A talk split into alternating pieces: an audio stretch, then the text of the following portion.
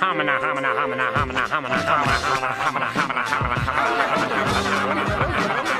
Table for Hamina? Bow, chicka, down, bow, down, down, bow, down, bow, bow, bow. Whoa! Swing! Swing! Swing! Swing! That was from Wayne's World. That's the sound of Wayne's boner. Welcome, ladies and gentlemen, to another edition of Nick's Nonfiction. You are here with your host, Denver Open Micer, former keeper of 91.3 WVUD. This is Nicholas Muniz. Nick Muniz, stage name. Here for another month of knowledge to drop. This month, we are dissecting Neil Strauss's The Game, penetrating the secret society of pickup artists. For February, we have this tale of love, takes us around the globe, chasing women, finding love. The concept of negging comes from this book. You've heard about this one before. Rather than going up to a girl at a bar and telling her how individually beautiful she is, you go up to her and tell her how nobody could ever love her. That is love right there. That is the spirit of the game, ladies and gentlemen. We got a new soundboard setup here going. When home for Christmas, I picked up a fifth Stone Age iPad. This thing is moving at 0.5 seconds, so bear with me. But we got a whole load of new drops, got the old ones as well. It's going to make for a great show. Great response from our mid month show, Nick's Nonfiction Replay, our first fiction book. That was an interdimensional astral love affair as well. So we're keeping in the theme, keeping the ball rolling. Thank you guys for tuning in there. And this is our themed show for the month, so we're going big. We're going big and hard for Neil Strauss's The Game, about the author. Mr. Strauss was born in 1969, making him 51. What is that? 50? Yeah, real easy to do that type of math nowadays, 2020. 51 years old, graduated from Columbia in New York. So then he went right over to the New York Times, got himself a little journalism job. And for the New York Times, he was a cultural reporter. That's a pretty sweet gig. All you got to do is talk about pop culture and you're kind of influencing pop culture. You are the New York Times. So you get you, if you talk about fidget spinners, people are going to be addicted to this thing for months. There's going to be memes made about it. It's a pretty cool job. Neil Strauss starting out strong.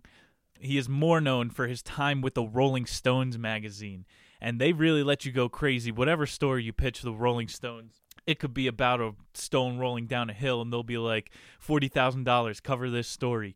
Neil covered Kurt Cobain, Madonna, interviews with Tom Cruise, Orlando Bloom. That's not music. The Wu Tang Clan, Gwen Stefani, Stephen Colbert, interesting one. Marilyn Manson, he went on the road with, as well as Motley Crue. There's that big documentary on Netflix right now, The Dirt. Neil Strauss wrote The Dirt. Neil Strauss has got his hands in all of these holes, very much pun intended for the show today. You can't stop me with this new soundboard.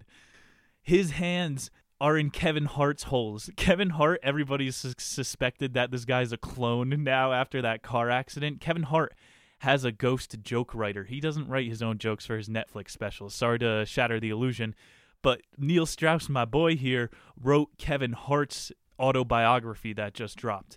So Neil Strauss has a really, really strong funny bone there on his elbow, giving the atomic elbow to the ladies. Kevin Hart getting his book written by Neil Strauss as well as Motley Crue. So he's been around the drugs, the heroin, the alcohol. He knows addiction. He knows partying. Neil Strauss knows sex. Neil, a couple other other credits here in the about the author. He was in a Beck music video as well as a few 30 Seconds to Mars music videos. And what do our fans know about 30 Seconds to Mars out there? The lead singer is Jared Leto, the actor. That's just like his side project, his band. Jared Leto is like go just go look at a picture of him. People call him Jesus. He was one of the renditions of the Joker. This guy is the Lord of Pole, the King of Slay. Jared Leto is hanging around with Mr. Neil Strauss. So he's picking up those tips plenty in the book today. One of my favorite movies is directed and written by Jared Leto, Mr. Nobody. If you ever seen that one, it is in the theme of love, theme of the show of the month. It's about how he's like the oldest living man. The year is 2100 and he's has a ass load of dementia. He can't even remember 20 years ago and they're trying to interview him about his life in front of the whole world. And so it plays through the story of his life, but he can't remember which of the four women he married. So like equal 30 minutes of runtime for each chick in the movie and it shows what kind of a different life he would have lived. Really trippy. Take some mushrooms, legal here in Denver, well maybe decriminalized and watch that movie it will throw your whole weekend off. It'll throw your whole marriage off, your love life. And Neil was also in one of the early episodes of Curb Your Enthusiasm, said on his Wikipedia page. His best sellers, he's more of an author than anything. Emergency, This Book Will Save You. That's a number three bestseller. It was about tax evasion. So naturally, that'll probably be on the show in years to come. 2011, he wrote a book called Everyone Loves You When You're Dead. And he's really ingrained in the Hollywood scene you will see throughout the book today. And this book was about profiling the afterlife of dead celebrities and how you get more rich, how there's even more people trying to make money off your estate. Everybody loves you when you're dead. 2015, he released a book entitled The Truth, an uncomfortable book about relationships. So he's dipping back in the money hole when it comes to the relationships. Everything is about dating nowadays big way to make money. Very entertaining. 2017 was the Kevin Hart autobiography, I Can't Make This Up. Literally, you can't make it up because Neil Strauss did. And then in 2019, Strauss launched To Live and Die in LA, which is a true crime podcast. Follows the death of Adea Shabani. That sounds a bit Jewish. Oh, Adea Shabani. She was the daughter of a big Hollywood producer, and she had some sugar in the brisket. Neil Strauss is covering uh, Jewish crime on a podcast in LA. How topical. So he's an insider. He's written a lot of books. He's done the Hollywood. He's done the New York Times. This guy has made it around the block, figuratively and literally. So let's get into The Game by Neil Strauss. Step one. This is not a book with chapters. What do you think? Strauss is an amateur. This book is in steps. We are learning the art of seduction here. Steps to I know most of the listeners out there are gentlemen. You are going to wed a woman by the end of February if you take the game to heart. Step 1. Select a target. It's going to sound really creepy. Ladies, we have a feminist book coming up March 1st to celebrate Women's Month. It'll even out the grubbiness of the show today. So the book step one here, select a target, starts out with uh, a bit of uh, Neil's an artist. He's going, "You're probably wondering how I got here." So the situation he started the book with was mystery. You'll get to know this guy is his buddy, and mystery is in one of his long bouts of anger. There's five guys living in a house off the Hollywood Sunset Strip, fist-shaped holes in the walls, a real bachelor pad. Mystery's walking down in this fit of anger, breaking glasses, throwing his microwaved Easy Mac at the wall. Mystery's just in his gold silk robe, pissed that he couldn't get laid. Any dude who's lived with a bunch of men have seen a similar situation. Too drunk, comes home. Mystery describes this girl as a tic tac toe. No matter what you do, you can't win the game. So it's best not to even play. There's some girls like this. You know this when you go out. It's weird. Like girls have to have a sign from God or the universe that they're allowed to hook up that night. Whereas guys, that's their intention. On some nights, there's going to be these tic tac toe type of games that you can't win. So you got to choose your games. A little tip off the top.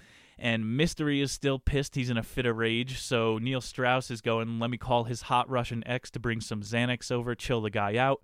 Strauss puts Mystery in the back of his car, and Mystery's like, You're taking me to the boxing gym. I want to learn how to destroy people so that I could pull. but Neil's actually taking him to the Hollywood Mental Health Center. And the point of the intro here is that the game is an addiction. It will drive you to madness. Mystery was in too deep. Neil knew from the start he embedded himself with some pros. We'll get into how he got there.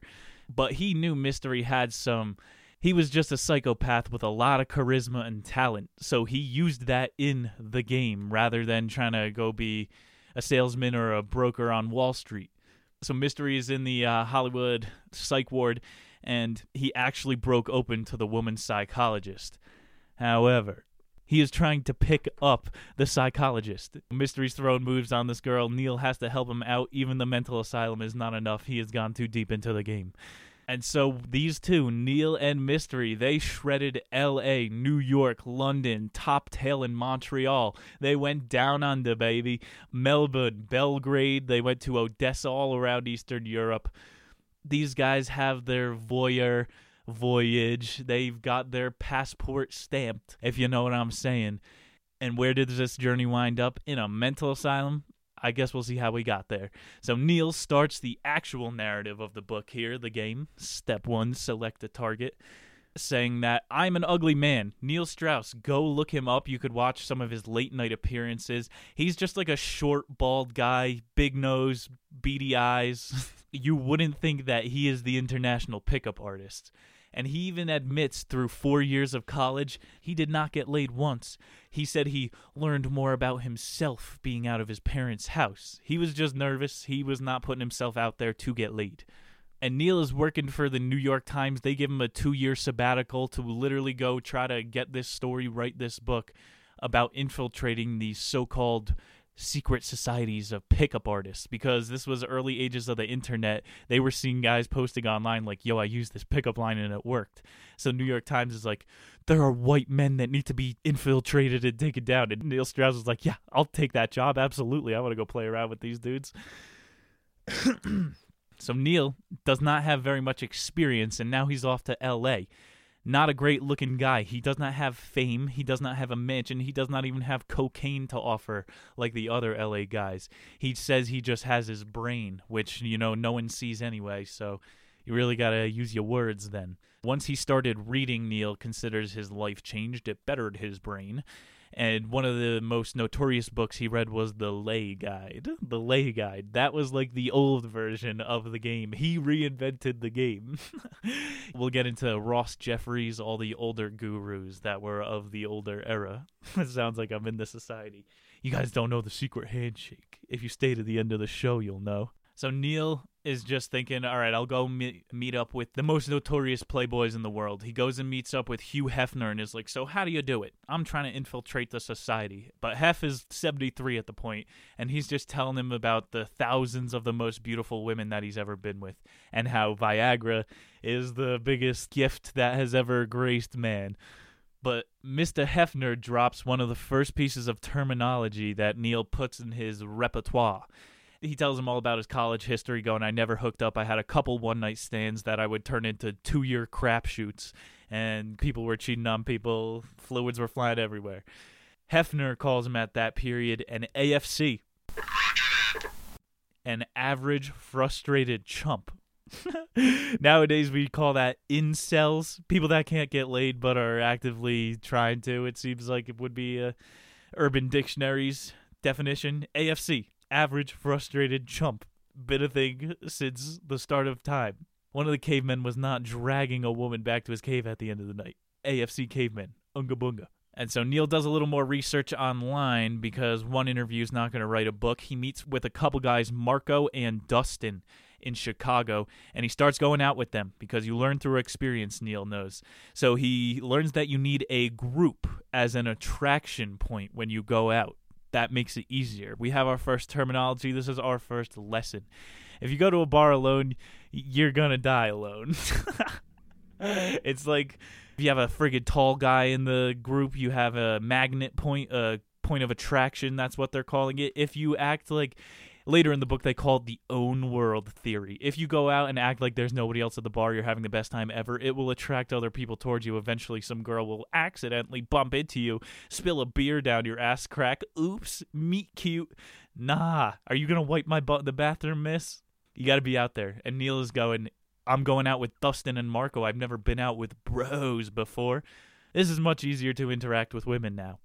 And so Dustin is the tall guy in the group and he's timid, they seem. Neil doesn't think he's much of a talker, but apparently this doesn't matter in the rules of the game. Throughout the night, Dustin hooked up with two chicks, at one point went home with one, and then came back. These Chicago, New York City bars open until 4 a.m. You could really find some of the grubbiest gamers out there. These were a couple guys that Neil met online, and they are working their magic out on the streets. So Neil is actually grilling him like, is this sorcery? What is your black magic? And Dustin was like, I got laid for the first time at 11 years old. I'm an anomaly. He said you just gotta act natural, and this means nothing to Neil by now. He's not deep enough to know what act natural means. There's much more layers to it. They went to like a pizza shop after the club. Dustin's still working his magic, and they got invited to then a party at the Hilton. So Neil's having one of the craziest nights so far of his life, getting involved on the surface level with some bros. When I worked at the pizza shop out here in Denver, there was this kid called, damn, I can't use names. Toby, that sounds bro enough, and he like knew the biggest mushroom dealer in Denver. This guy would come in and be like, "Could I get a slice with extra?" Taps his third eye, mushrooms. And then I knew Toby was about to go make a backdoor deal. But one time we got invited to a hotel party, cute girls. Things like this happen when you're riding with another bro. The boys are back in town. so Neil feels like he has to pay back the favor. He takes Dustin to a couple New York City boat parties with all of his New York Times journalist friends. They go to a couple roof bars and are just learning the art of pole from Dustin. And so one of Dustin's early lines or passes to Neil, he would literally just go up to a girl and be like, "So have you met Neil yet?" Throwing him a hail mary. Every time it works, the girl's like, "No, I don't know Neil. Who's Neil?" People just want to be introduced to people. It's not like you have to be somebody. it's two third parties that don't know each other. You just need some sort of dumb icebreaker. It doesn't matter how dumb it is because the ice is already broken at that point. Doesn't matter if Neil's a short, bald gremlin. Girl's already introduced. She's hooked. It's ice fishing. Once you break the ice, they're hooked. So Neil and Dustin bopping around New York. The two of them banged the same wife walking a dog. Dustin went out and pulled them up to their apartment first, and then Neil was like, You guys sounded like you had fun. Bada bing, they are Eskimo brothers. So Neil's really seeing some secret moves in the bedroom as well. And Dustin starts to let Neil know about the top dogs in the community. He realized Neil is actually trying to get ingrained here. He is not just a tourist. So he says Mystery is one of the craziest guys that's been posting online and is one of the rising gurus who will be a legend. There's Ross Jeffries, who has put out old VCR videos about hypnotic tricks anchoring techniques to get women interested. There's H, a millionaire, juggler, a stand up comic. Dustin says, put all six of us on Venice Beach, and I guarantee you we will take more dimes home before any of those muscle builders. Doesn't matter how big, how beautiful you are, how much you look like Neil Strauss. With the right attitude, you will not go home alone. Neil learns from his first month any guy can be what a woman really wants not the social programming husbandry I'm talking about, but someone to fucking take their home, rip their clothes off, take control, and satisfy them. People want that. This is a human emotion. It's a human need, man, but everybody's suppressing it because the scarlet letter. So here we are kicking off the weirdest two years of Neil Strauss's life on the search for the kings of coitus. That was my fucking Xbox username. I sold it for my 23rd birthday. Damn, almost a year without Xbox and see how much more productive I am. No! I knew this was my time to get off of Xbox Live. I grew up cursing out 12 year olds, calling them the N word. I was 12 years old too. My username was King of Coitus. they banned my username. They called me Clean Calf. And I was like, dude, you're censoring Xbox Live? There is no Final Frontier anymore. This is done time to podcast. so Neil's gonna go find some kings of coitus. Step two approach and open. Starts this one with a Gloria Steinem quote The first problem for all men and women is not to learn, but to unlearn. You'll go out and have a little bit more fun with the game once you drop all that friggin' societal guilt.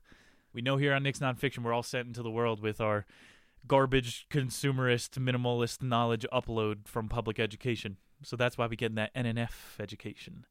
Neil takes us to his first meeting with Mystery. Neil brings him $500 in an envelope as a payment in advance. He is taking one of Mystery's hookup classes.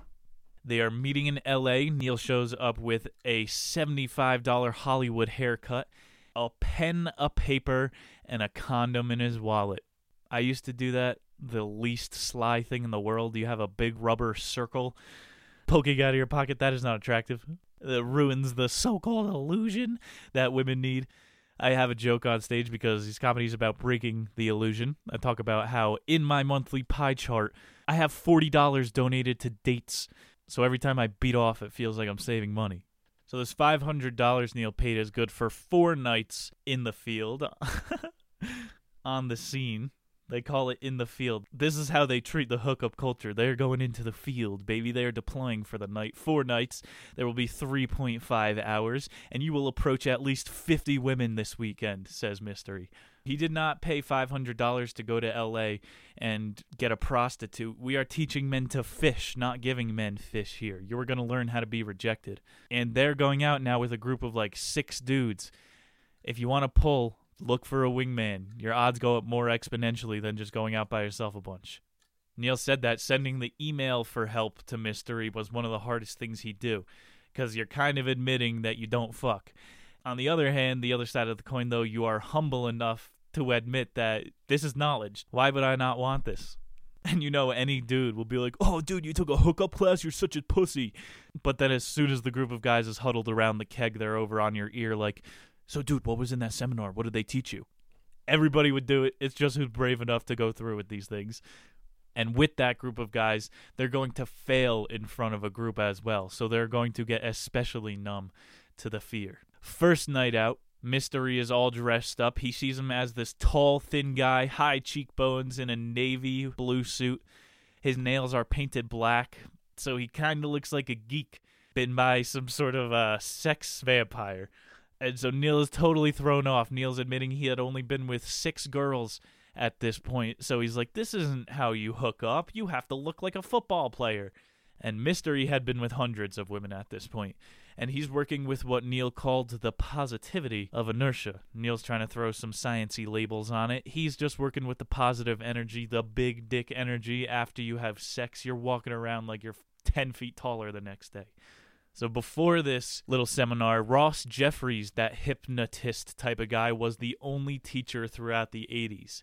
And Mystery is now the first in-field class. He has showed people at the bars what kind of moves to pull. One of the first thing Mystery says to all the guys is like, "You're a bunch of noodles. You could look a lot better had you been dressed right. We have a lot of work to do." Tomorrow night, you gotta come in clean, form fitting clothes. Brands do not matter.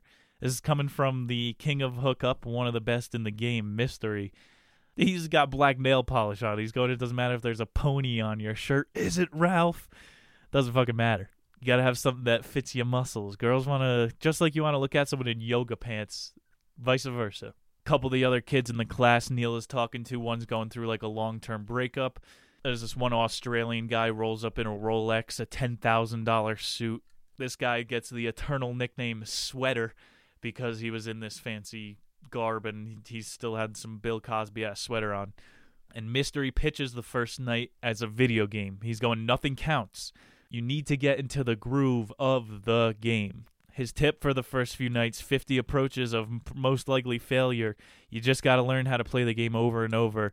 And you got to learn how to lose before you're going to learn how to win. So get ready to fail. See the parallels with stand up. That's why this guy, Juggler, one of these hookup artists was in the joke game as well. Parallels, where fear is the biggest inhibitor. They find out over the first weekend that Mystery wanted to be a magician like Copperfield, and he was a virgin until he was 21, so he's not one of these 11 year old Dustin hookup artists. Even a bigger mystery than magic was women to Mystery himself, so he's like, I'm gonna go try to figure out this illusion. I'm still I'm only 23 years old, man. I'm like at one of these periods in life you think you understand women and then you don't. Right now, alien species. What are you guys doing with that second X chromosome? You're on some sort of emotional incarnation. I do not have I do not know how to vibe with that ATM at the moment. I've had the grace of being raised by women though, two older sisters and a mom basically all day I was with them. I have friends that are either only children or only have brothers, and they it's a harder time to learn women. I still feel like they don't have a lot of angles, and so Neil is getting inoculated to that outer species of the second gender. The second gender. Mystery said it took about 10 years to boil down his formula FMAC find, meet, attract, and close. It's a linear formula. It's based in group theory, he said, which is women of beauty are seldom not surrounded by other beautiful girls. You've heard of the cheerleader effect, especially like if you are in a group, you look more attractive, especially if you're in a uniform group. That's why women love men in uniform too. So mysteries, group theory, FMAC linear approach, you got to win over the entire group.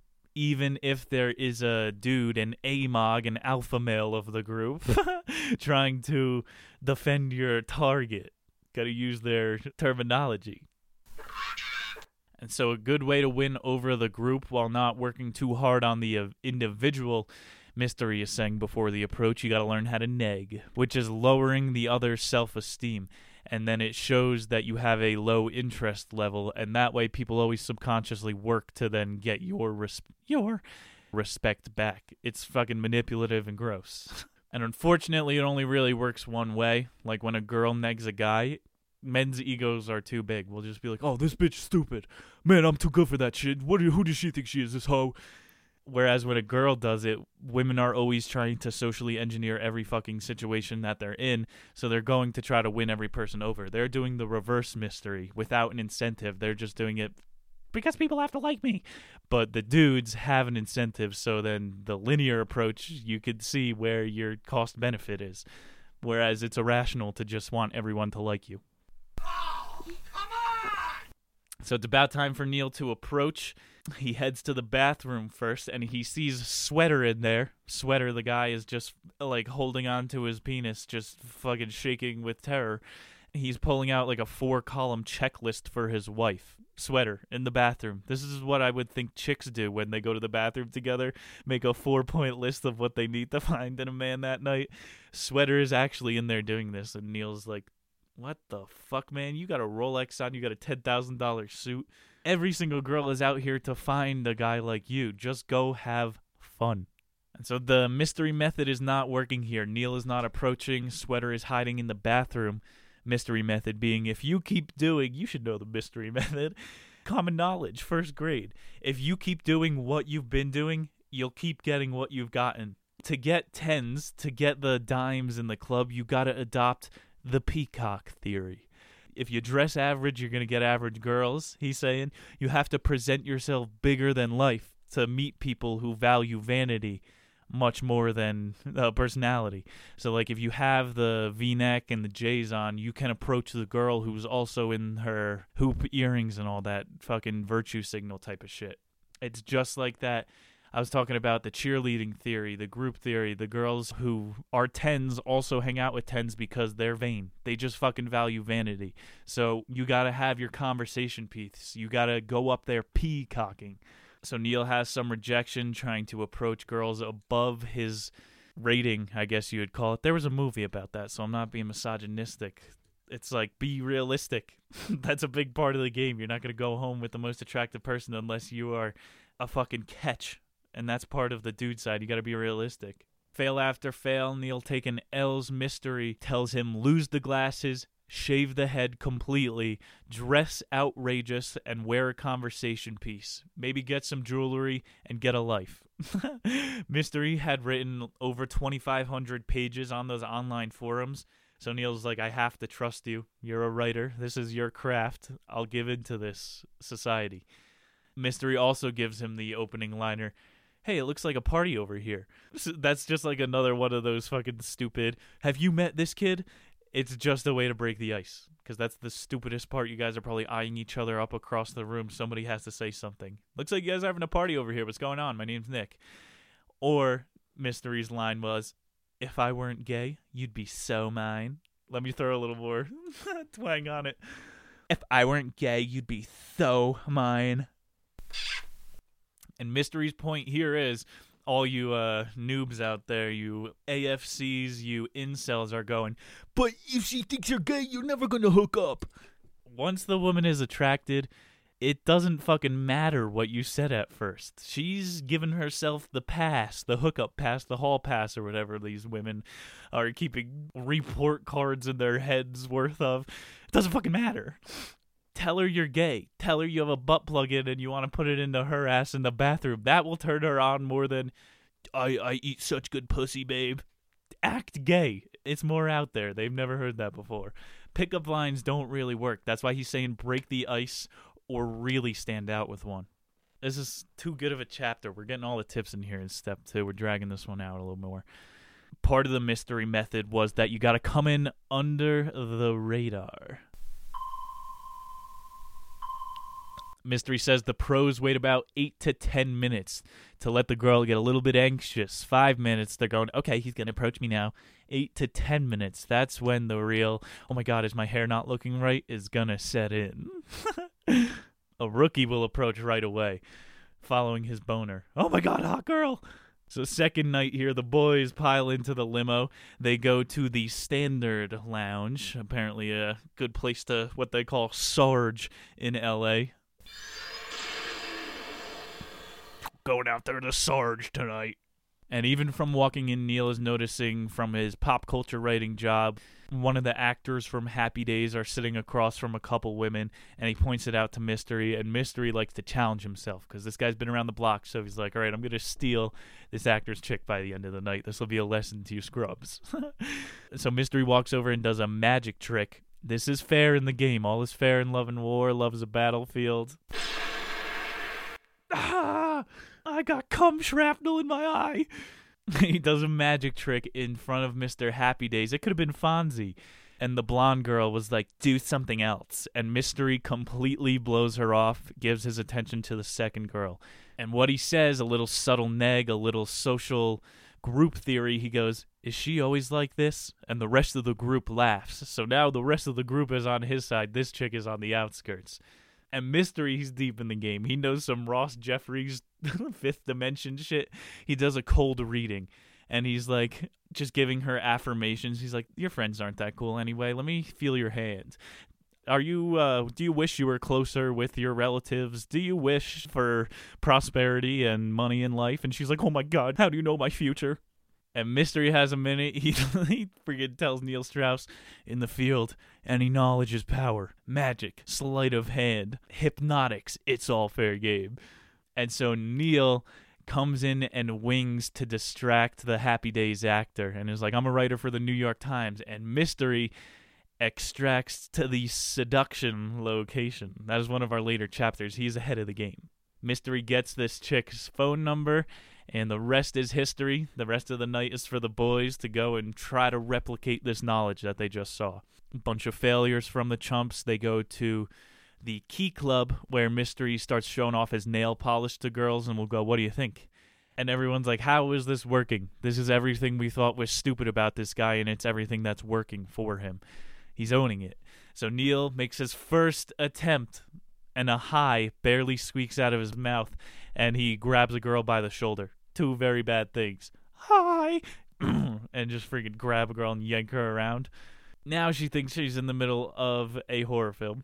And he botched Mystery's method. You have to come in under the radar, but never approach from behind. The girl has to judge you just as much as you're freaking judging them. So Neil's next pickup he made a side comment. He was like, "I thought those two uh, short people outside were gonna wear a trench coat and try to go see a movie." He made some sort of a stupid joke about a couple midgets in the bar, and the girl laughed. So now he's in. He's made some established some rapport. She thinks he's a funny dude, and Neil number closes. This is what they call when you get a chick's number. Number close. But before they leave the key club, Neil isolated. He took her over to the couch and he's asking her broader things like, What do you find attractive in a guy? Not what do you do for work?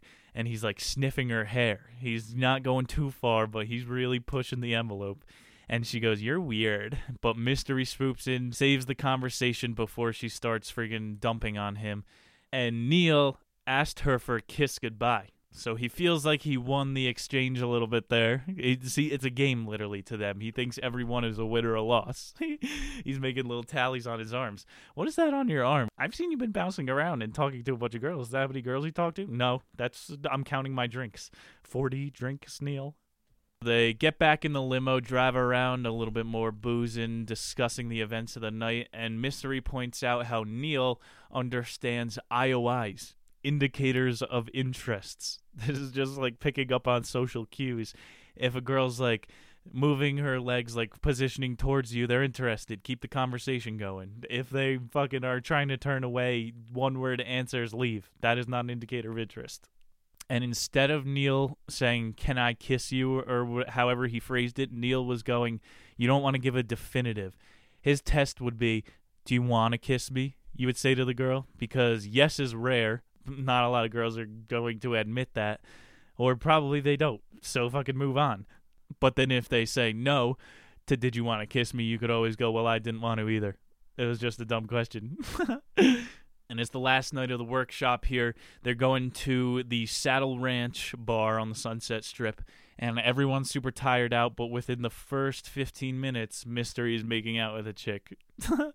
she tried to steal his scarf. So that was his uh, peacock piece. I used to wear scarves in high school. It started controversies. I got in like fucking Twitter beefs over wearing a scarf, dog. I was hooking up with over a dozen chicks before high school. Any press is good press type of deal, man. Just be out there. Like Mystery's painting his nails black, wear skinny jeans. Anything to not be fucking run of the mill, bro. And so this night, Neil wore out a red cowboy hat. Maybe a little too much of a peacock, but they are at the Saddle Ranch, so maybe it's thematic. Neil finally has the balls to use Mysteries If I Weren't Gay line, then you'd be totally mine. That's another good piece. A hat. I've had many friggin' hats stolen off of my head at college parties. And so then you just look for a girl who's wearing your hat. Hee, I took your hat. And that's the end of the story. And so Neil, he goes in with the gay line, he goes in with the hat, and he winds up going home with a chick that night. And Mystery has a little meeting with Sin, one of the other higher ups, and is going, You're going to be one of us. You are a slayer. You are fearless. They go out with Neil to dinner. They have a mushy gushy night. They're quoting Ovid, the Roman love poet, to him, talking about how Don Juan, who was like a Spanish noble womanizer, Rasputin, Duke de Lauzun, Robespierre. There's a lot of men in history who were sent to the guillotine or the firing wall for firing their love gun, slinging dick. And so this is part of their little indoctrination for Neil, giving him the history of hookups. Neil posts about his time with the lecture and his hookups online. He meets this guy, Grimble, who's hyping up his stories. He claims to be a descendant of Bismarck, Mr. Grimble. So they go out a little bit more because Neil is trying to establish his own squad. Grimble bought some Ross Jeffries seminars to Neil, so Neil's trying to go through the archive now. He's like, I'm going to try to pick up all the knowledge because the mystery method definitely worked. Grimble takes him out on the town for a night. He's like, Me and my wing Twatimer. His wing's name is Twatimer. What more could you want in life? They have what's called the advanced anchoring technique. They learned it from Ross Jeffries, and Neil's like, Well, I have to learn that. They go out together. They're making some rookie mistakes because they're not out with a pro forgetting to check for wedding rings, not looking for the alpha male of the group, some guy who's going to blow up their spot. But hanging with Grimble and Twatimer, Neil gets in the circle of Ross Jeffries. And the first time he meets Ross is in like a diner. And he teaches him this anchoring technique on the waitress, which is like every time the waitress comes by, he made her laugh the first time and he poured a little sugar in his coffee. So then every time he poured sugar in his coffee for the rest of the time she was at the table, she smiled. There's a lot of those subconscious cues that you can manipulate people with. It's pretty creepy, especially if you're going to use it for sex. I apologize for nothing. but Ross Jeffries at the end of the dinner to wrap up the chapter here step he's going Neil I know you're going to be a great student. Forget mystery. I want you to be my student. And as he says my student he like pats Neil on the back. And Neil's like hold the fuck up. Every time Ross has complimented me today he's patted me on the back. And now that he's proposing his final deal be my student instead of mysteries he's patting me on the back. So Neil's like holy shit this guy's trying to anchor me. He could probably butt fuck me if he wanted to. Ross is friggin' smooth. But Neil knows as the independent journalist he's going to be an independent student. You don't have one teacher forever. You got to see the different teaching methods. Step 3 That's what she said. demonstrate value. I just watched the 14th season of Sunny in Philadelphia. That I'm pretty sure the Dennis system, he's like a sex addict in the show. D demonstrate value. E emotionally detach. S separate entirely. This is the game, baby. Demonstrate value. Neil is saying that the best predators do not peacock around with their claws out. They sneak around. They never draw too much attention. That mystery method under the radar. Peacocking is a tactic. It's not the game. So you see these guys that go out in their red Jordans, flat brim hats, sticker still on, fresh tee, t-shirt timed up. They got a pump going, did some push-ups before. Peacocking is not the game. It's a tactic. You could use it to your advantage, but you could sit in the corner of the club looking fly as hell all night. It's not going to get you anywhere. So Neil is back in LA. Mystery's up in his home Toronto. Neil is going at it solo. Grimble is out in like Chicago and all that. He needs a new squad. Mystery invites Neil to his next seminar in December, and Mystery was taking care of his family and his sister's kids, and he's pissed that he has no one to go out with.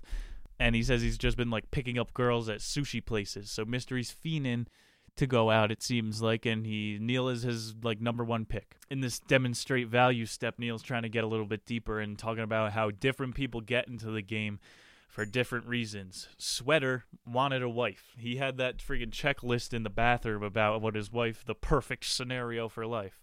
There's most guys like Grimble who just want a new flavor of the night.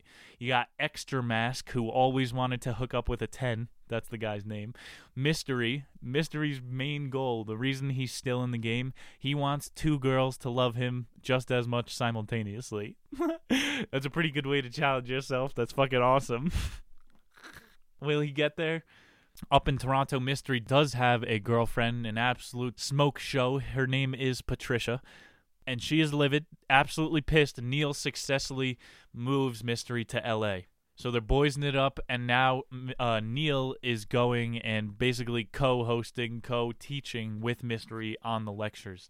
So he's doing workshops in Miami, Chicago, New York, Belgrade. And Mystery finally turns to Neil Strauss and goes, Snap out of it, bro.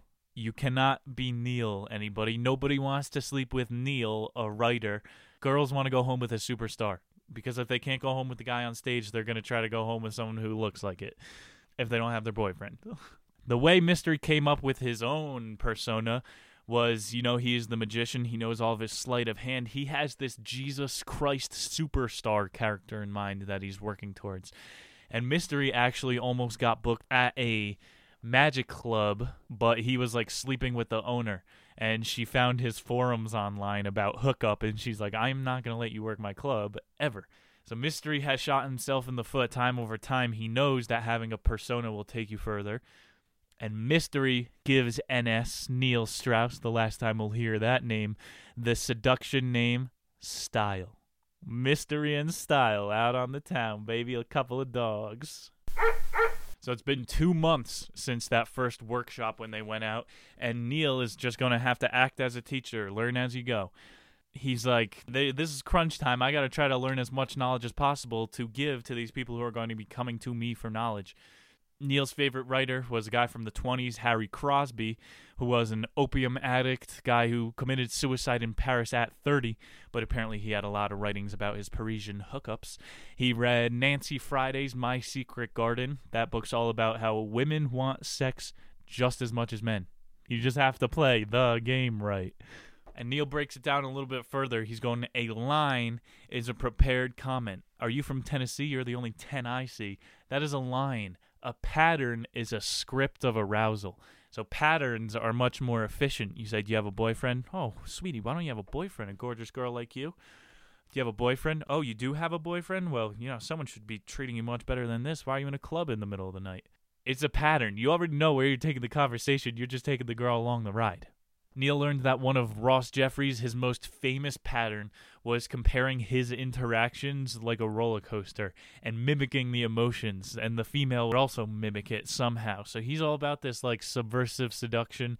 And uh, if you be like, oh my god, this feels like a roller coaster since the moment I met you, and like you lean back when the girl is telling a story, and like lean in like you're going down a hill when you're aroused or something, they get into it. Their nipples are going to be hard by the time you're done with the conversation. Ross Jeffries is making videos about this that thousands of people are buying. So Neil is saying there's value there. Ross's entire method, though, is how suggestion and this my secret garden book talks about suggestion is what arouses women. Directness is what arouses men. So like porn. Men just want to see a penis go in a hole. Women want to know why is the penis going in the hole? It's like you have to know the backstory neil undergoes finally his personal transformation he's reading for eight hours a day watching the most masculine shit practicing his walk in the mirror, stuffing his underwear, getting his bulge game up. and he's saying, from now on, I always wear a conversation starter. Something ridiculous, a red cowboy hat that a girl can say, nice hat. So Neil thinks he is ready. He tries a daytime pickup for the first time. He's in a bookstore and he spots this girl tall, slender woman, absolute stunner. And Neil, the tiny bald beady head, is thinking he's gonna try to make a move. It's time for him to put his moves to the test. And so as he approaches this woman, this absolute goddess in the middle of the store, he's saying time is standing still. Everybody in the store is looking at him like, "What is, is this guy actually going for this?" And Neil's line, he did a bit of a negging pattern, and he's like, Baby, you are beautiful, but does anybody ever tell you about that Bugs Bunny overbite?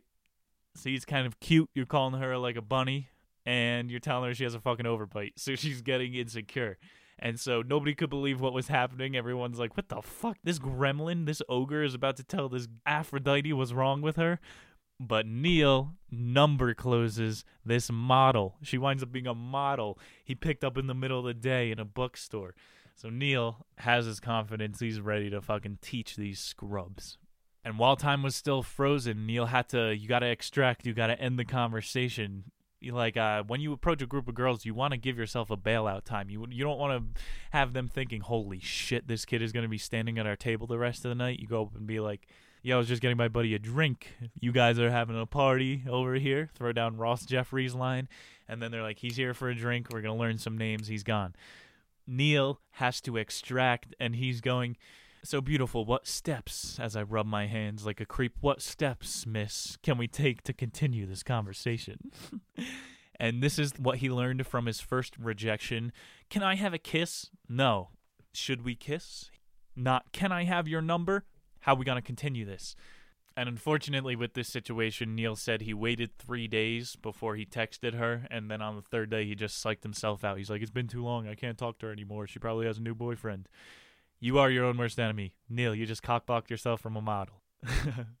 Before Style and Mystery give their first seminar, Extra Mask visits Neil in Santa Monica, and he is now punked out. Extra Mask was there on that first tour, their first lecture two months ago as a student and he actually has some lay stories now and he seems to be on the same path as neil he just has a different look. He looks like a punk whereas neil is kind of a sweater looking motherfucker too. Neil knew that extra mask was like raised extremely catholic so it's probably why he reverted so hard to the satanic side. But neil and extra go out and Neil does a cold reading for the first time he learned from a Ross Jeffries video, and he tells a girl to write a sentence, and then he gives her a cosmic reading based on her handwriting. So it really doesn't matter what they write down. That's just another great way to keep having conversation with them, unique conversation, not what kind of a dog is yours. And he can try to act like some sort of a wizard, going, Well, your handwriting says to me that you're very reserved, but at the same time giving with your emotions. He could be a friggin' seance. And so in front of Extra Mask, Neil got another number close. He got a kiss close. They wind up going out clubbing with another one of their boys, Vision. Pretty cool nickname. And Neil pulls a chick that night, but she like they go back to his place and she smells too bad. It's gonna start getting more graphic as we progress. Neil had to pull out. He pulled the ripcord. Stinky bitches, man. So after this night out with some of the mid-level soldiers, Neil writes in a couple field reports online. It's basically just a way to brag and then a way to spread tips or lines or patterns. And the online posts are all about, yo, Vision got laid. It was a Serbian chick, he was saying. And the story there was that Vision was a virgin. And on the way home, the chick was like, Can we go get pizza? Can we go get pizza? And Vision is like, Fuck, I am a virgin about to get laid for the first time at 26 years old. I do not give a fuck about pizza. Can we go have sex? It's got to be nerve wracking for him more detail in the post there extra mask was banging until like 3:30 in the morning and he wasn't able to finish and he wound up going back out and he didn't even get her number so literally the first night into the game this guy's losing his virginity he's just like I'm just to go try to get laid again it's probably not the best way to have your first exploratory sexual experience it's like the way that all these kids are growing up with porn now that's probably absolutely terrible to not have that awkward moment your first time of sex. Now, the first time, all those probably 14 year olds, ew, are like trying to have sex like porn stars. It's like, this isn't natural. This is probably super detrimental. So it's time for the first mystery and style seminar. They are on the plane to Belgrade, and Mystery's teaching Neil a little bit of sleight of hand on the plane, giving him some tricks up his sleeve to make uh, his pickup game a little bit stronger than the AFC one of the tricks how to make a lit cigarette disappear. And Mystery also tells him you should probably pick up smoking. That is a massive advantage when it comes to hookups. You have like a quiet place to talk to someone. Just don't inhale the smoke. Just act like you're smoking. It's not a big deal. And on the first night of the seminar, Mystery shows up in a magician coat. What else would he be wearing? And he's telling Neil again, bro, you gotta snap. You gotta go off. Shave your head, bro. Get some LASIK surgery. Join a gym. And Neil says when he does his little transformation, what not to wear, he goes from a 5 to a 6.5. He's objective. He knows he's not the best looking guy, but you can realistically improve yourself by 15% if you take into account how you look. You're ugly, and you're ugly, and your mother ugly, and your sister ugly. You just plain old ugly. One of the students over in Belgrade that they really helped out, his name was Marco, and he was going, I have to get over what I call one-itis. It's uh, one girl that he thinks is a special flower. And Neil and Mystery, who've been with hundreds of women, are like, dude, you're going to find another flower. Just keep on picking. Neil gives him one of his own personal tips style to Marco here. He's going, Here's a little piece of dryer lint. I always keep a little sheet in my pocket. It's a good opener. Palm it, put it on a girl's shoulder, tap her on the other shoulder, and go, Excuse me, how long has this been there? It is a subtle neg. The girl is then insecure that she has friggin' dryer fuzz all over her, and now you have helped her. You are her knight in shining armor. But you're a psychopath for carrying around lint in your pocket. Neil teaches some of these guys the digital camera move. This is even easier with the iPhone now, fellas. You uh, pretend to like take a selfie. It's it's creepy unless you establish some rapport, make uh, some jokes take a picture and then in the preceding pictures like you're in a photo booth kiss them on the cheek in the last one. Neil goes that hasn't failed yet. Another one of neil's favorites. I've had this happen at basement raves. Have a glow in the dark necklace. It's a peacock piece. Omg where did you get that? Just like the hat when someone takes it off of you and runs into the dark now they have a glow in the dark tracker on them. it's like at some fraternity parties they would do red cup means you're in a relationship, yellow cup means maybe, and green cup means let's have some fun. Always the girls are going to use a yellow cup. No girl ever picks up a green cup. cool little social experiment. You get what I'm getting at here. You got to have these little fucking tests because the women have their tests too. I've grown up with women, like I'm saying before, everything's a fucking test. So don't feel bad when you have a little fun with the game. Mystery is feeling himself just like from that first lecture when he stole the Happy Days chick. He wants to steal the hottest chick in the club again to show the students who the boss is. So he goes over to the VIP section of the club. There's this Russian chick or Belgrade Eastern European chick, Sasha, and he email closed with her, but he also got a gun pulled on him. the alpha dudes in the group, the guys who actually purchased the bottle service, were like, "Who is this fucking long-coated magician trying to take our women?" And he basically successfully did it, but he almost died in the making. Mystery also asked Sasha to come home with him. So Style, Neil is going, "What the fuck is up with Mystery? Like, why is he asking chicks to fly back to Canada?" Weird little insight there, but it shows how Mystery's got game same night, Neil hooks up with Golka, and he's saying alcohol enables people to do what they've always wanted to but have suppressed. Hence, Goka. He never would have thought he would have been in Eastern Europe hooking up with random chicks a couple years ago.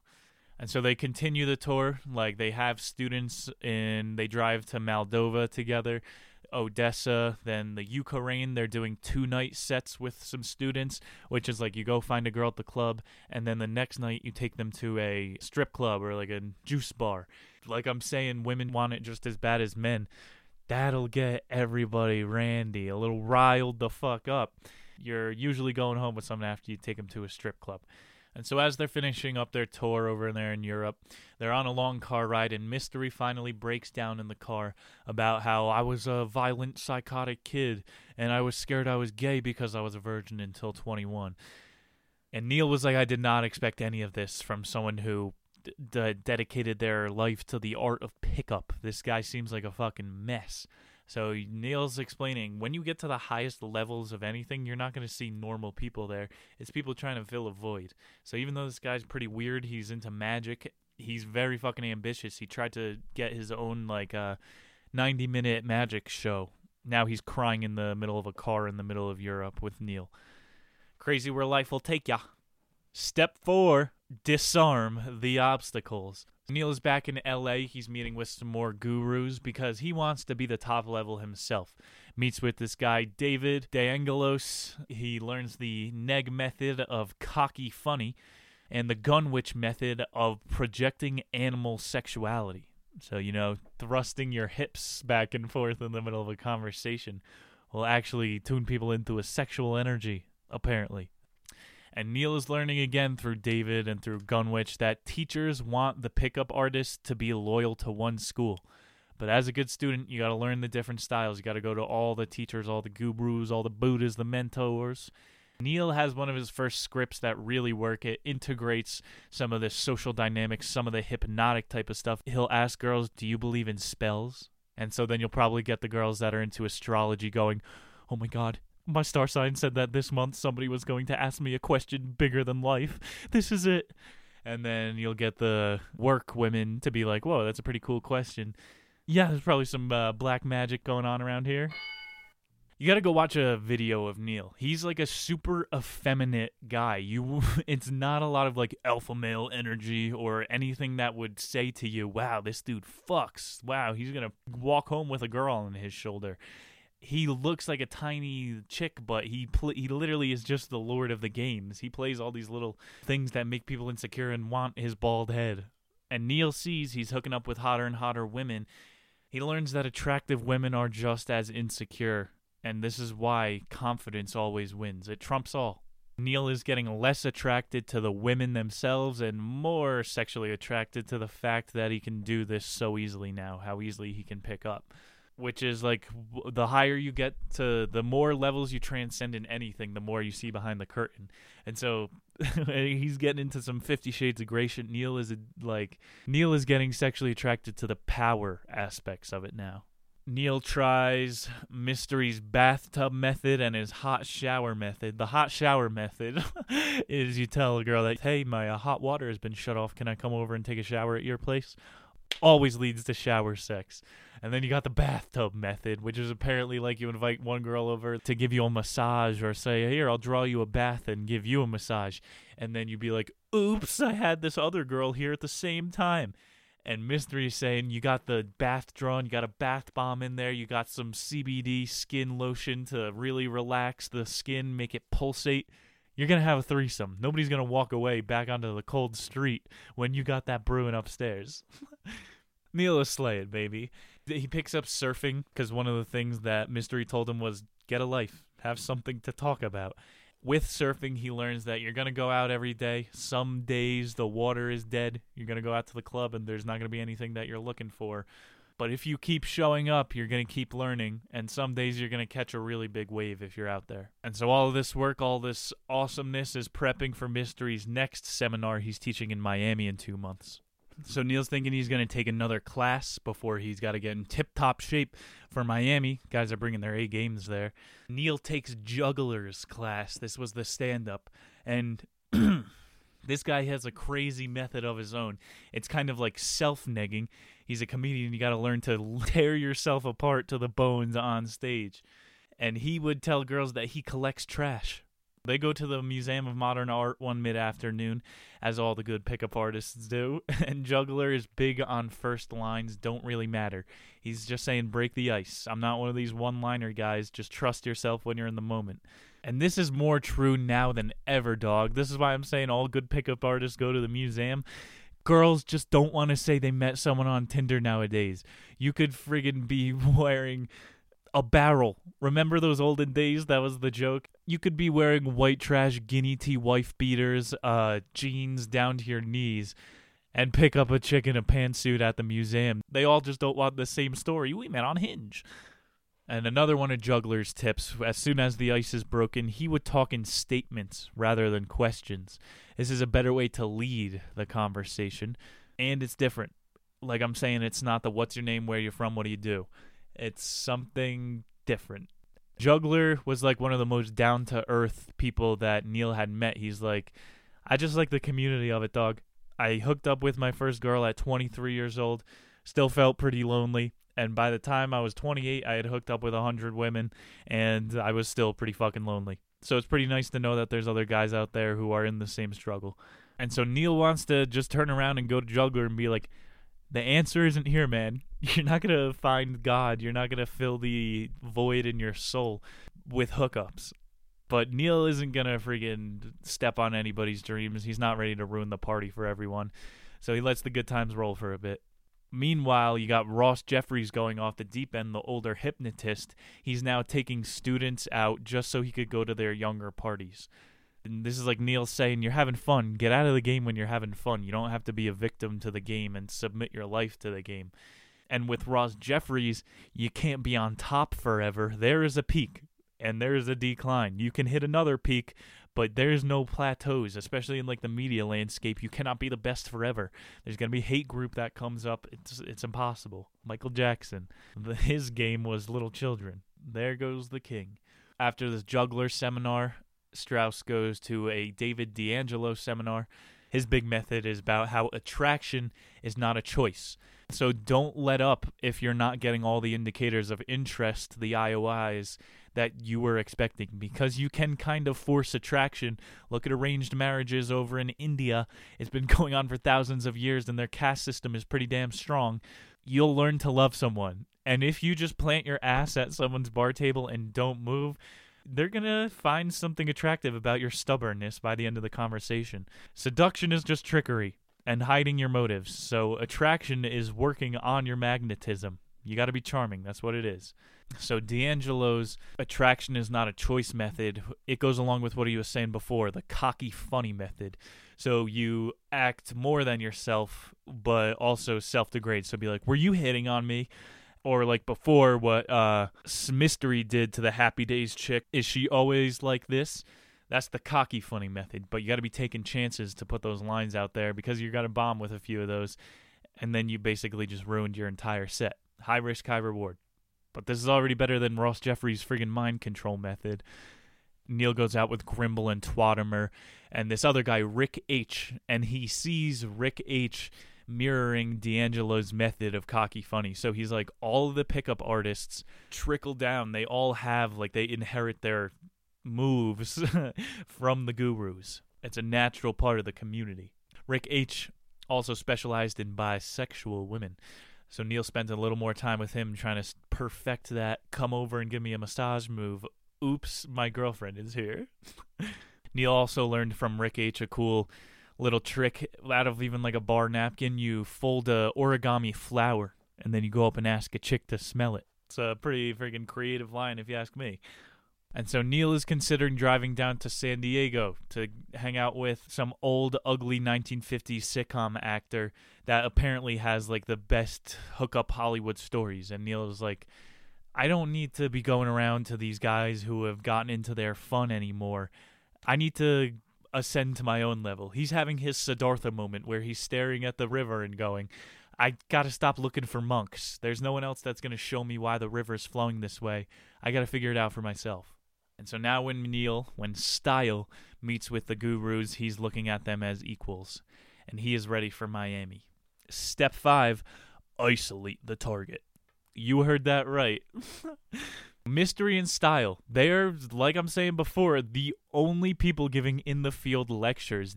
DeAngelo, Ross Jeffries, who's going crazy. These guys were never in the fields. They are just giving video seminars, talking to guys over coffee.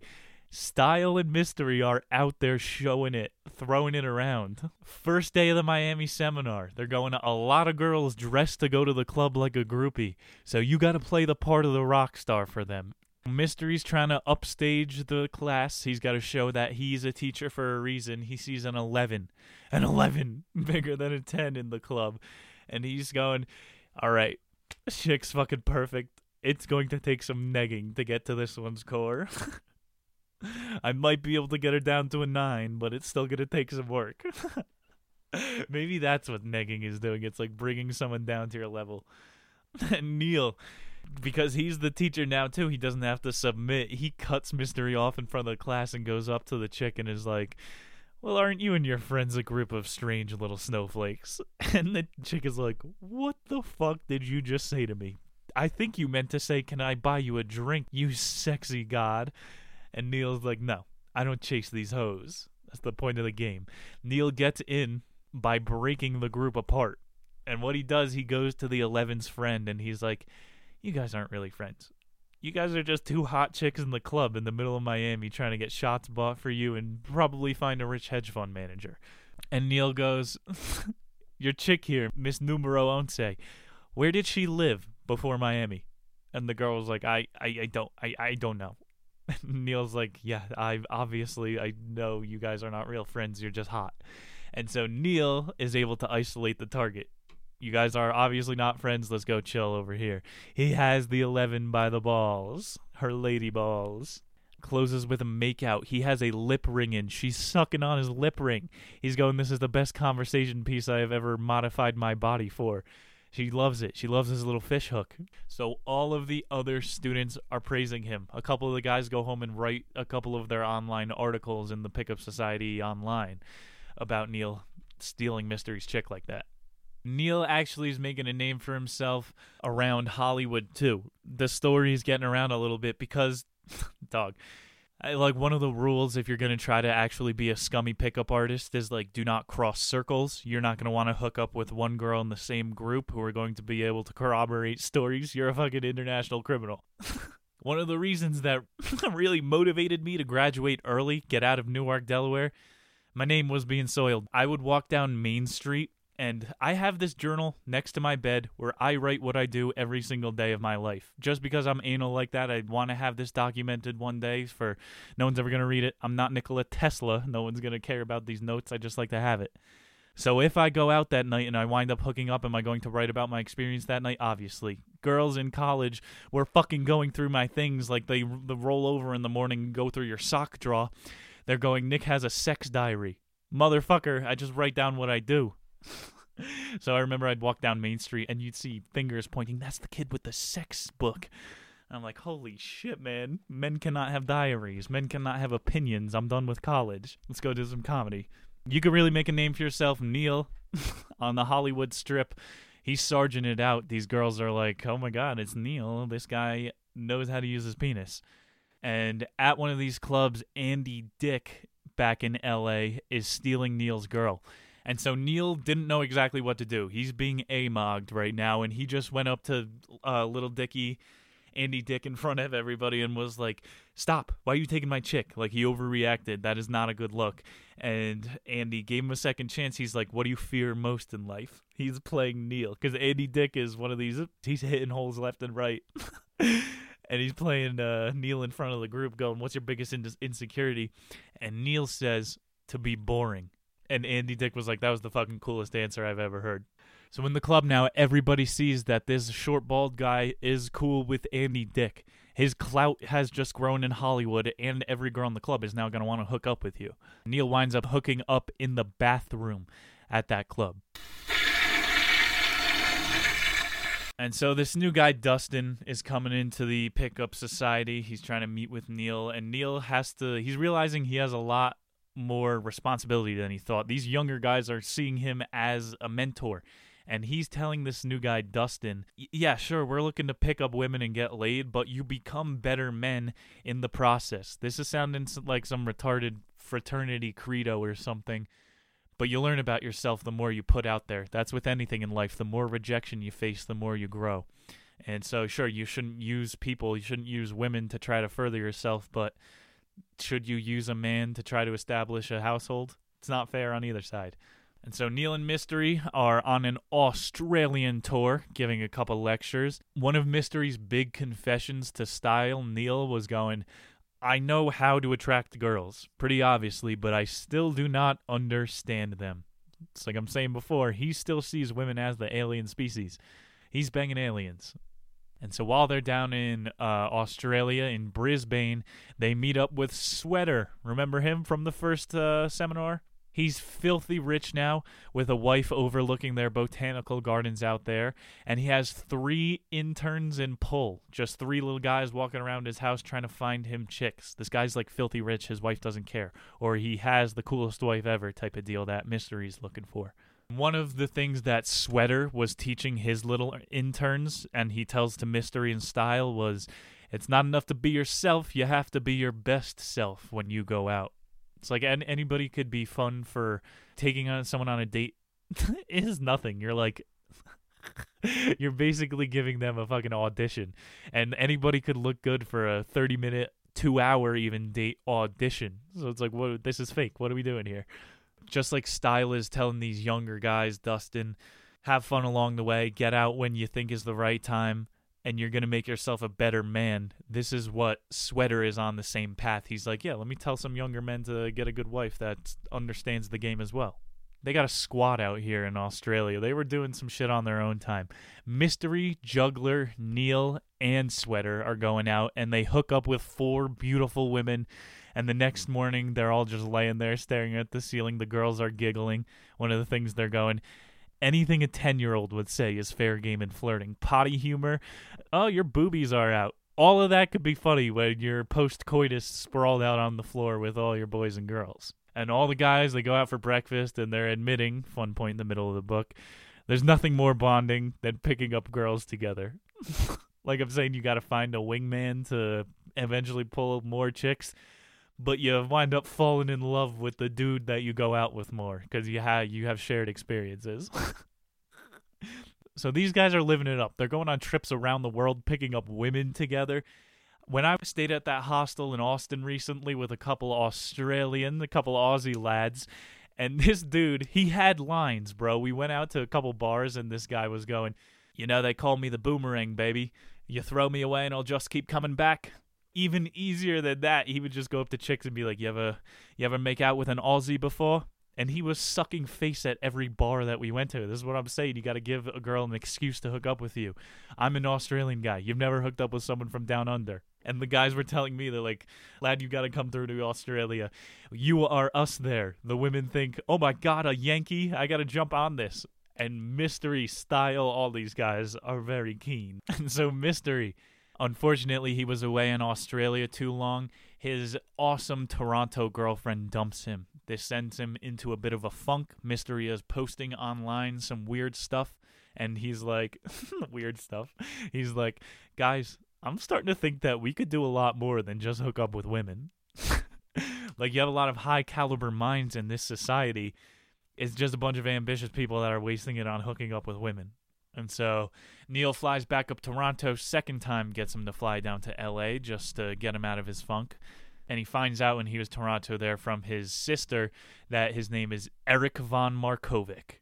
That is Mystery's real name. And he tried to kill himself before. I mean, if anybody takes an attempt at their own life, that is an irrational decision. You have to know that they're a little bit unhinged. And so Neil knows that he really is one of the best guys in the game, one of the gurus. Mystery is fucking mentally unwell. so what does that say about the game? As we know on the show, we study greatness here. You have to go to these dark places to access greatness. So the great author that Neil is, wordplay the chapter, isolate the target. Mystery was isolating himself, leading to his depression. Step six create an emotional connection. Neil hooks up with an old post college internship crush. New territory for him. Someone from his actual past, now seeing him as the new panther that he is. And Neil sees with this chick because if you ever hook up with a girl that you have a history with, they're going to think, okay, this was when the beginning of the rest of our life right here. but a girl, if a girl thinks that she's catching feelings, you're already cut off or by the ring. Neil is going, it's one or the other. It's not good to mess around with people from your past if you're looking to play the game. And so Neil, he's still not like asking girls out to dinner and shit. He's going out to clubs because that's where you find people to hook up. That's that's the Tinder before Tinder existed. One of Neil's tricks, because he didn't really like going on dates, was he'd text a girl, "Why don't you come over and uh, as many orgasms as you give me, that's how many of a star restaurant I'll take you out to." I'm gonna use that. That's fucking ideal. Neil is the fucking game. He sees the Matrix. He is now mystery. So people online are seeing Style as the best in the game, but probably not the greatest of all time. That's pretty big. Mystery used to be the greatest in the game, but he's in a funk, so everyone's like, this Style guy sends it. He's legit. Neil took another tour to Eastern Europe to teach some guys, and there were some girls out there who shaved their head in reverence of Neil, seeing him as a sex symbol. He's on a new level. Neil's writing more online, really graphic posts about betting women. He's saying neck kisses are always a really good feeler, indicator of interest. And the only time that you're allowed to lie to a woman is when they ask how many women you've been with. That's a fair rule. Why are you asking that? With Neil at the forefront of the society now, disseminating the tips online. The Pickup Artist Society is doing well. Everyone's posting, everybody's it's a big community growing with Neil. And the challenges start. Vision, the guy that lost his virginity after some pizza, he buys some prostitutes and he tries to make the prostitutes pay for him for an hour. this guy's trying to redefine the value of sex. He's really taking it to the next level. There's this young bull, new guy on the scene. He goes by Tyler Durden. Have you ever seen Fight Club? Another movie about secret societies. He's Tyler Durden. That's the, the the Brad Pitt in the movie. This guy is a vacuum of information in the pickup society. Durden starts a mini Project Mayhem call out to Fight Club, and it's that bump into a woman today and every day and see what happens. See if you could start a conversation from it, and if you can't, it's just going to make you desensitized to failure, which is good. Some of the guys are posting online, yo, I bumped into a chick at the mall and I number closed her. But all of their confidence grew, and so did the community from it too. I remember one time I was heeling through the mall. No one would ever believe me this because we were in sixth grade. I was seven years old. I heeled down a ramp and between a woman's breasts. It was the best Heely ride, the best line, 50 50 board slide to bosom motorboat. best combo I will ever create. That was my Project Mayhem. I took bumping into a chick to the next level, to sexual assault. and so Mystery is back. He's off the meds. He's clear minded and goal oriented, seeing all these posts online. The community is what brought him out of the funk. And so Mystery heads over to LA with Neil and he's got blueprints for what he calls Project Hollywood. Isolate the target, he knows that's what was putting him in the crazy place. And Mystery shows Project Hollywood to Neil, but Neil's like, Dog, I have eight girlfriends right now. My writing career needs to be resuscitated. This is going to be a you thing. Mystery needs a right hand man. He picks up Tyler Durden, and this is how Tyler Durden got good so quick. When Neil finally meets with Durden, he's just like gassing him with questions because Neil is an internet icon. He's a friggin' legend. And so Durden sees him as a pickup artist. He doesn't friggin' see him as a person. And so they go out together a couple times. Neil sees Durden as a good kid because he warned Neil about a girl with herpes in the club. You owe that man your life. And Neil, like before, he was talking about the power dynamics of the hookups. He's getting a little bit too neurotic to be so promiscuous. He's talking to uh, some of the older guys about the younger come ups. Ross Jeffries thinks that Durden is uncomfortable around people who are more powerful than him. That's why he's this little power vacuum. So Neil publishes the first article for the New York Times about the double life of pickup artists, and it's kind of to as a a nod to Neil to uh, fucking Tyler Durden and them. Like this isn't everything, man. We are real people. Don't forget that. Interesting little check-in before this narrative falls off the deep end. And so, who sees uh, Neil Strauss's New York Times article about hookups? Tom Cruise. Tom Cruise invites Neil to a wheelie lesson just to talk about hookups and just to open some more doors. and this will start our step seven, the interview.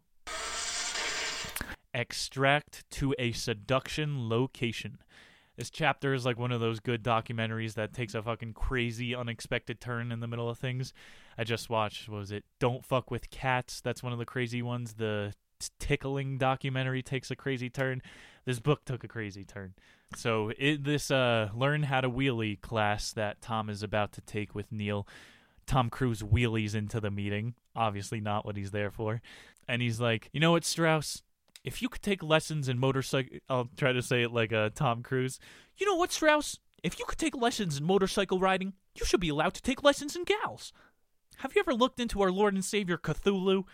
Tom Cruise realizes that uh, Neil Strauss is a leader. He's a go getter. He's pushing societies to new levels. He tries to recruit him for Scientology. It doesn't take over the rest of the book, but he invites Neil to like five different Scientology buildings over the next month.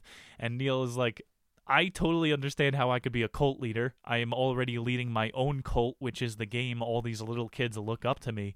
And if I didn't have this at this part of my life, if I was just still the BS writer, I probably will, would have fell beta to Tom Cruise. Neil Strauss is going, if I wasn't as macho as I have made myself to be now, then I probably would have fell victim to someone trying to take care of me, which is not good. Have some autonomy, take action.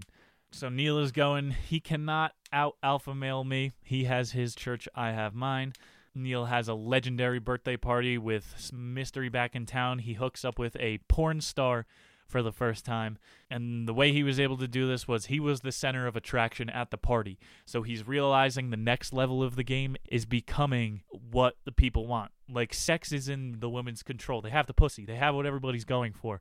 But Neil getting his clout to the next level, he is becoming the object of desire. And so wrapping up step 7 here, Mystery has put together his master plan, what is called Project Hollywood and this will be creating the lifestyle of hookup while building the man. And so they recruit Papa, another pickup artist in LA. This guy is looking up mansions and houses. He finds a 10-bed mansion for 50,000 a month, a little too much. Papa is known for picking up Paris Hilton at a taco stand. He still has her number, exchanges texts from time to time, so they put him in charge of picking a house. And what Papa finds is Dean Martin and Eddie Griffin comedians' old mansion.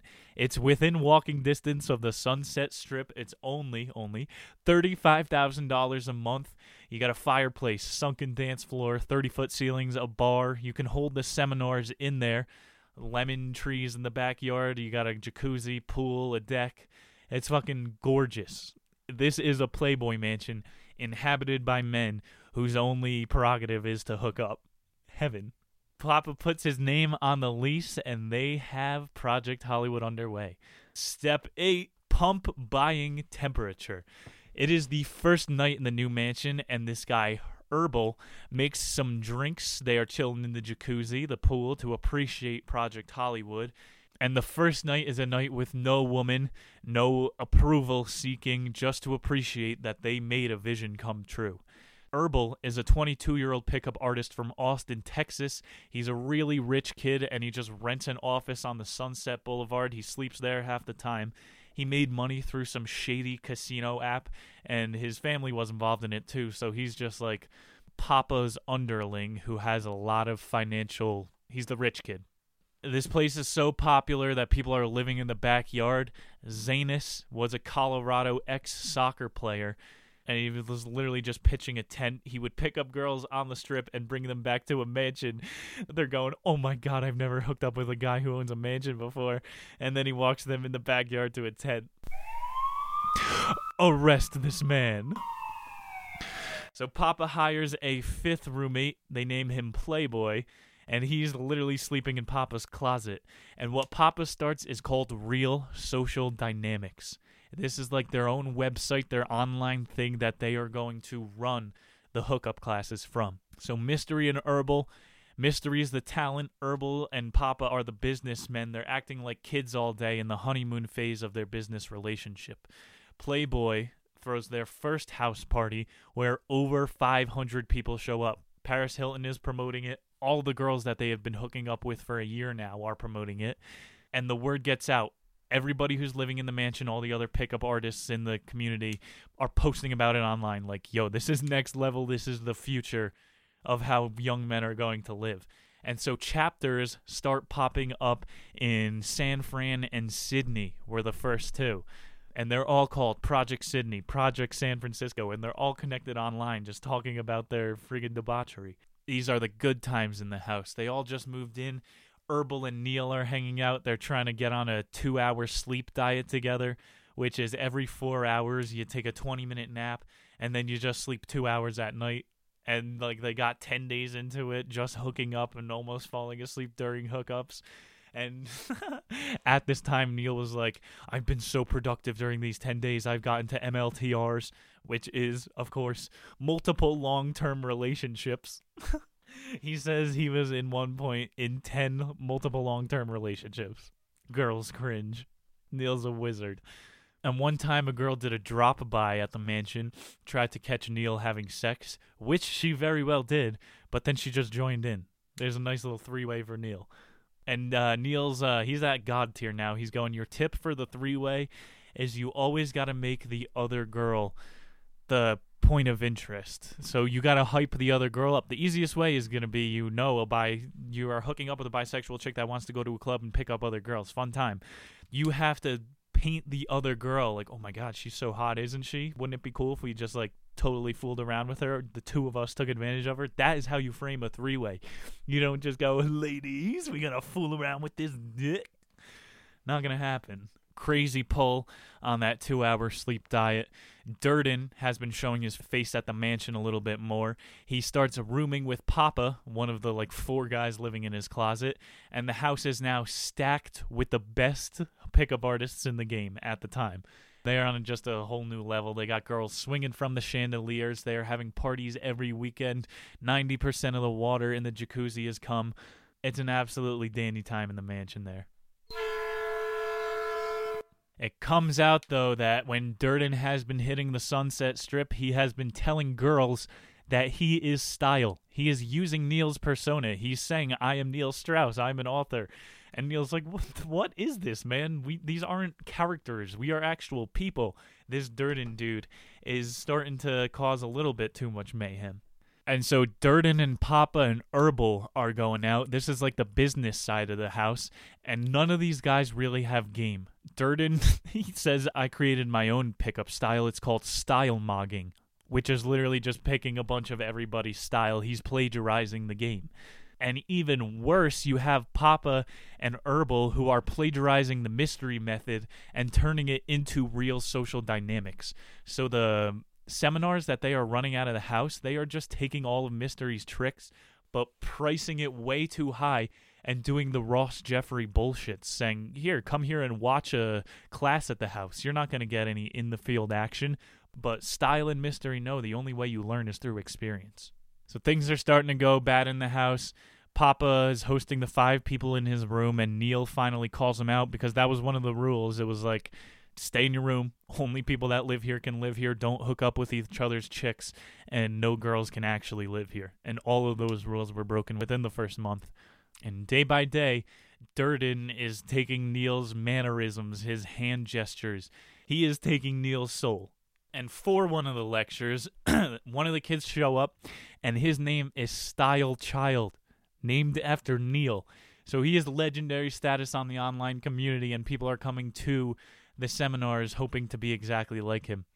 Neil finally writes a hit piece in the group saying, Guys, do not get too into this thing.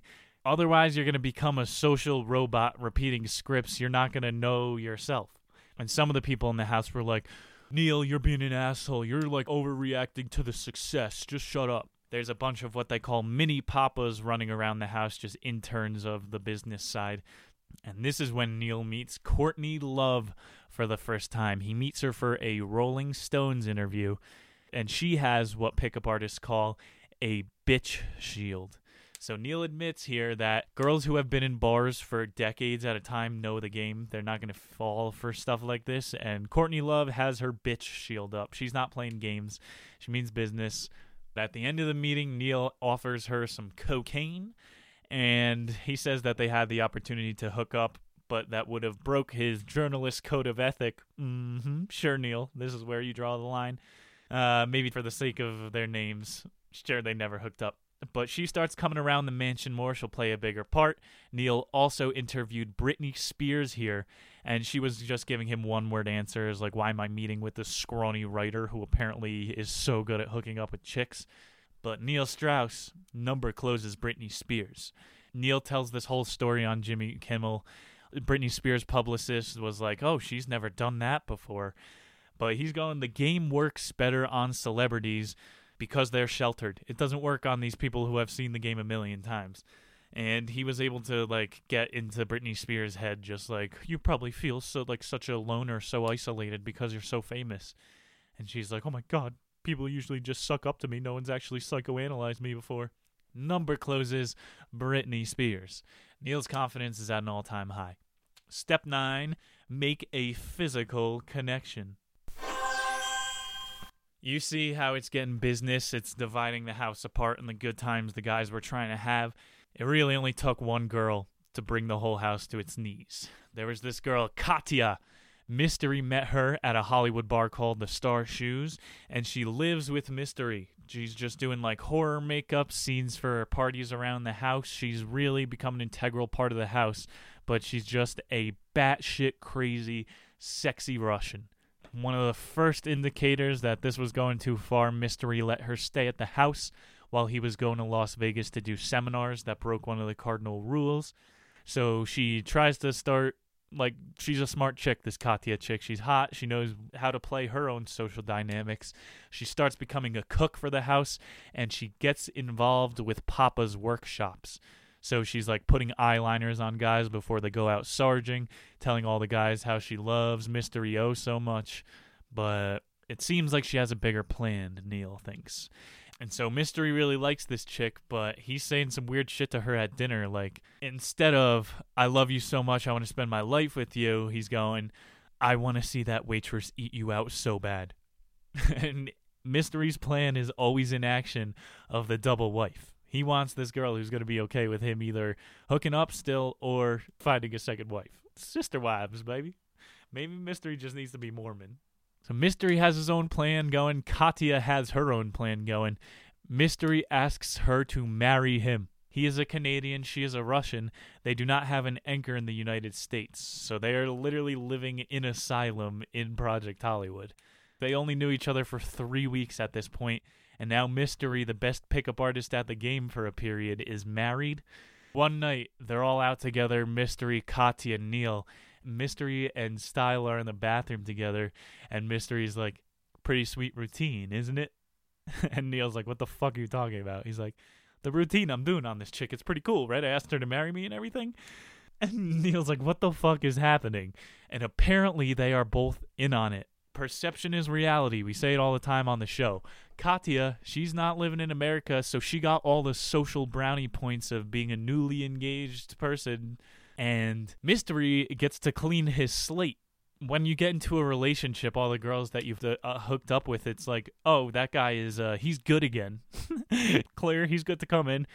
It's like some sort of fucking stupid stamp of approval that you're a changed person when you start to take on baggage. Mystery is resetting his clock and resetting his friggin' green card in the United States with Katya.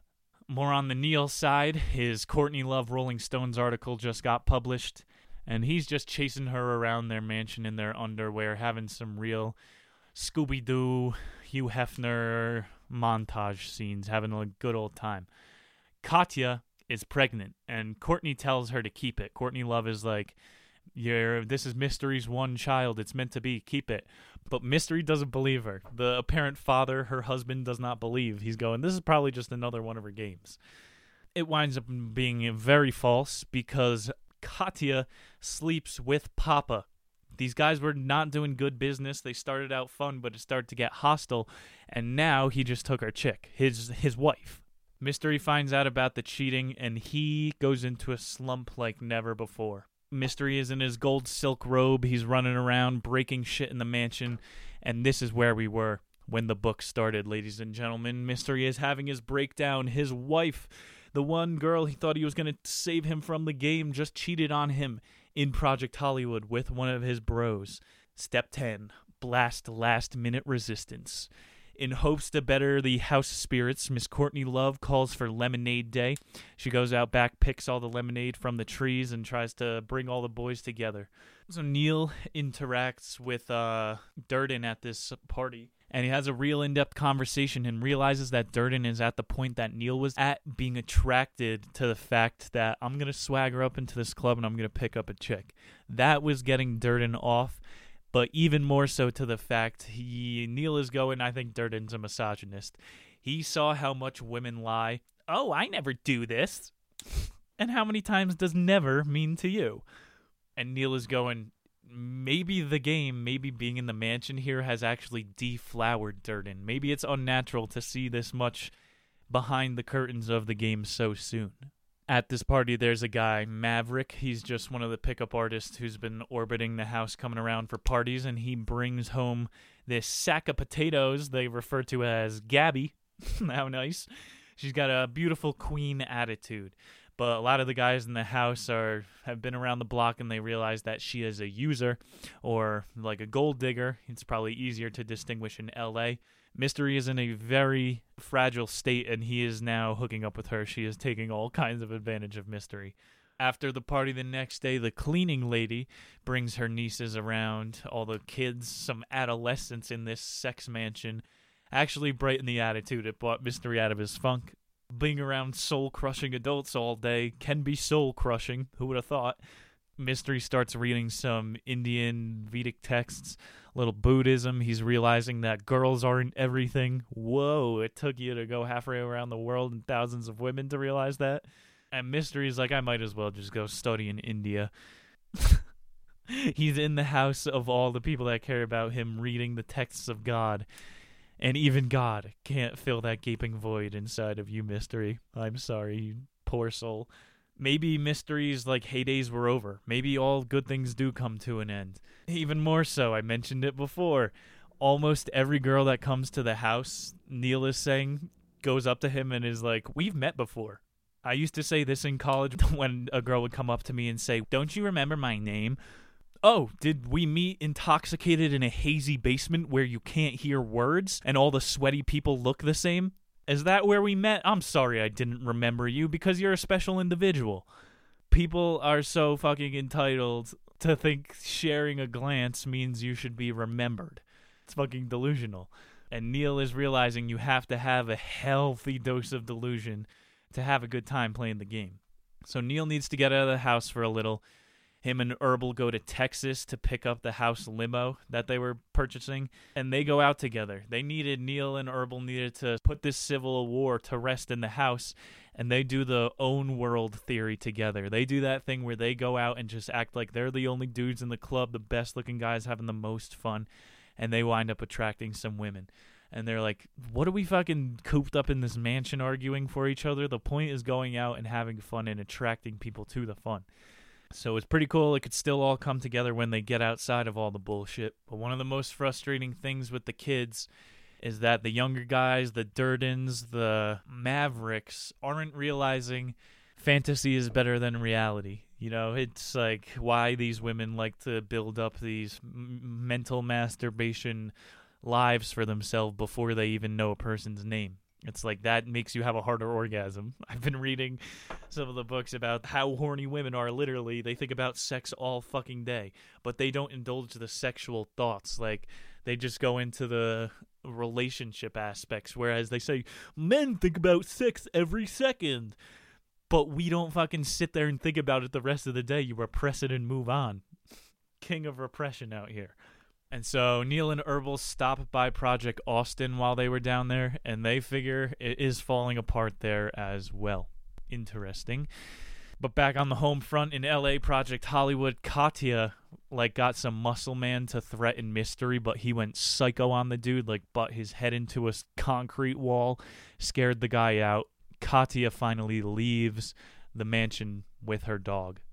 That's going to take us to step 11, our final step, and an aptly named one manage expectations. Because it's not people that upset you. People are people. It's your expectations that you have for them. Mystery and Herbal, they realized we got to try to do something to bring some order to the house when we get back to LA. And they set up a hearing in the house. They have like a giant, it's like every week in the fraternity, you would have a hundred men together at chapter. You would think you could get something done, but it's just people fucking saying stupid things and people entertaining the stupid things people say. It's just like an office meeting. At the end of this entire house meeting, the only conclusion they were able to come to was that all right, no more girlfriends in the house because it was Katya the catalyst for the destruction of the house and they're just going, "Okay, maybe if we just don't let anybody's girls here, everything will go back to normal." Nothing good lasts. You can never repeat. Neil makes a little bit of a speech. He's trying to say what he learned from all of this journey. The game was started to win women. This is why they built the house. But now it's men practicing a-mogging each other. it definitely taught Neil how to be a leader, but this has nothing to do with going out being boys and hooking up anymore. So they leave the decision to a little house jury. Papa goes to Neil. Everyone looks up to you, man. This decision is going to be yours. Is Mystery going to have to stay or is he going to have to go now? So it's either going to be Mystery or Papa. Real social dynamics or the Mystery method. Neil goes, I don't care what the jury says. I know I have the most influence in the house because everyone looks up to me. We're not going to give anybody an ultimatum. Or are we? Mystery has to get a girlfriend within two months. Otherwise, we really don't want him around anymore, was the idea. And also, if Mystery threatens anyone or breaks anything, then he's going to be the half of the house that's going to have to leave. But, you know, Papa already fucking extracted the mystery method and the teaching style from him and increased his price to $1,500 for a class. So Papa really doesn't need mystery anymore. That's why him and Herbal are like, get him out of the house. We fucking extracted our wealth. This isn't about people. This is about money and uh, conning women. Whereas Mystery was looking for something real and teaching something real to people. And so there, it's two month crunch time. Neil gives Mystery the tough love that he probably needed to hear a while ago. He's like, these new pickup artists are taking your money. You are just sitting at home when you could be doing your lectures.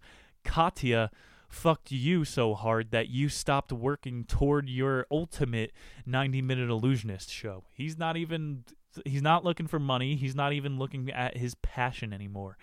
This guy's depressed. So Neil gets out of the house again and he meets this lawyer that he met in the club one night. He asks her out for drinks. Total average frustrated chump move, bro. You're asking a girl out for drinks, you're above that. and Neil realizes when they go out, he's like, I cannot act normal. I need to be trying to hit on women. But they go out on the Sunset Strip, and he realized it's all sarged out. He's seeing some other guys who've been in orbit of the house running sets on the streets, and some of the girls are like whispering over each other, like, those look like some pickup artist guys over there. The strip is literally sarged out. It's people have ran way too much game on it. And so Neil might be falling in love or something gay over here, and Mystery is at home writing his move out piece online. He calls it Mystery's Lounge, and he's going, Some things are just wrong. Project Hollywood isn't good for anyone. It's interesting. They didn't really get anything positive out of it. All of them did their growing in their online days and that beginning fun portion of the book on the road in Mystery's Lounge, he said most of the guys that move in benefit for a while, then start to spoil.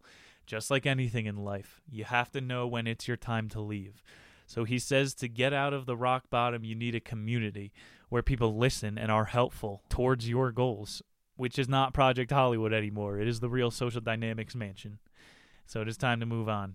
Next month, Mystery moves out and he posts from Toronto. And he's saying that he met his wife. He's saying he met a girl that he really likes, and she is so classy that he is not going to share any details. And it was some chick that he met from a Chicago seminar that he went to go check out. So she was vetted, someone he knew from the past. His this is not some rushed Katya marriage. Neil was still trying to get to the bottom of mystery, which you will not. He is a mystery. So Mystery bought his girl eventually to the mansion before Neil moves out, and they have a big old dinner as Mystery professes his love. And Neil has been going on dates with Lisa, this lawyer chick, and he finally runs out of material with her. They've been going out a lot, so he's not doing cold readings on her or magic tricks. He actually has to be himself. And he winds up telling her, You're my one itis, babe. She's the one that he thinks is special. And so Durden has been kind of examining Neil's relationship and is realizing that the relationship muscle is completely different from the pickup of the cardio rhythm of the game. And so Neil actually takes Durden surfing with him and Lisa. For the first time in months, he realized Durden didn't talk about game theory. And when he went home, he wrote an online post about how he had such a great day and it had nothing to do with women. And in that post, he wound up slandering Neil a little bit. So he's still a slimy cunt after two years in the house, but he's starting to learn a little bit that there's more than the game when you master it. So before Mystery leaves, he says, Me and my girl are gonna take a ride to Las Vegas, check out Project Las Vegas, see how it's hanging. Apparently, it was burning to the ground, so Mystery is like, You know, where there's a problem, there's an opportunity. I'm gonna go there and try to make some money off of fixing it. He's got his motivation back, and maybe with his new girlfriend traveling around, being in Las Vegas, the magic capital of the world, he's on his way there to make it work out. Also, before Neil, you got Extramask and Playboy, a couple more of the originals moving out of the mansion. They realized that Papa was trying to freeze them out, like fuck up their finances and get them out of the house just so he could have more of his minions in there. Maverick and Dreamweaver bounce, thinking everybody was a routine. It wasn't the mansion that they first moved into. And one of the only guys that was there from the beginning when Neil started, it was all just Papa's little interns, was Durden. And Neil thinks he finally realizes that this little kid, Tyler Durden, he was such a vacuum of information. He was never really motivated by the girls here in the game. He was motivated by the acquisition of power. He wanted to corporatize real social dynamics. And you need people like that but these are the scariest people when it comes to the game because he really didn't have a personality. He was just doing it for the power. And that's some creepy shit. He's not he probably didn't even get off. Also, before Neil leaves, Neil having taught seminars of his own, he's going, These classes that Papa's putting out, the social dynamics, are just built for better online reviews. These are not mysteries games out in the wild actually working. It's not a real experience anymore. It's unfortunately a commercialized hookup culture they have started. Even Herbal ditches Papa. He moves back to Austin with Katya. and Neil realizes he has graduated from the house. It is time for a next generation. The next generation that he realizes does not even Sarge as much. They're just staying in and playing Fortnite. It's their turn to have it. Neil is out of the mansion. He is done with Project Hollywood. He runs into Tom Cruise with his girlfriend Lisa introduces Lisa to Tom Cruise, and Tom is like, "Beautiful girl, beautiful girl you got here, Neil. Wasn't all that hookup stuff kind of just like filling up a bucket with a hole in it?" Cheesy Tom Cruise thing to say, and he capped it off with, "It isn't crazy to want to be loved." And so, of course, this is something that Neil learned throughout the game and throughout the house. The entire journey of meeting different teachers showed him that the other knowledge that the people have, it's been inside of you all along. They're basically just giving you the authority to go out with some confidence. And that's what you need. That's the most important thing that a teacher could ever give you. So the name of the chapter is pretty poetic. Manage your expectations because that is the only thing that will let you down. Although the house fell apart, Neil had some glory days, and most importantly, he learned a skill and grew his confidence. So, to win the game, you have to leave the game. Real life was beckoning. You cannot go out on top and leave. You cannot leave the WWE with the belt. You have to give the belt to the next guy. And so Neil left the legend as Ross Jeffrey should have. He goes on to write better books, bigger Netflix documentaries, Kevin Hart autobiographies with these amazing hookup stories under his belt. I want to thank you very much, Neil Strauss. This has been one of my favorite books, one of my favorite episodes for sure. And thank you, listeners, for staying through the month of love we have here. Our mid month book is going to be an absolute banger, ladies and gentlemen. We have The Science Delusion by Curtis White. Do not get your panties in a bunch. I have caught plenty of flack in the past. November was bad in particular. I was talking shit on Greta Thunderberg. With this book, The Science Delusion, we are going to be able to dismantle her entire argument. This book is about how science is the new religion. We are going to learn how to double check who is funding studies once again. We are going to learn regurgitating facts is not is not science, bro. You have to think independently and take a hypothesis to a conclusion and follow the money. It's going to be a very interesting read. I'm going to put up some more defense for myself. Even two weeks ago, I was toughing it out with Greta Thunberg about how she won Times Person of the Year, along with Hitler in 38.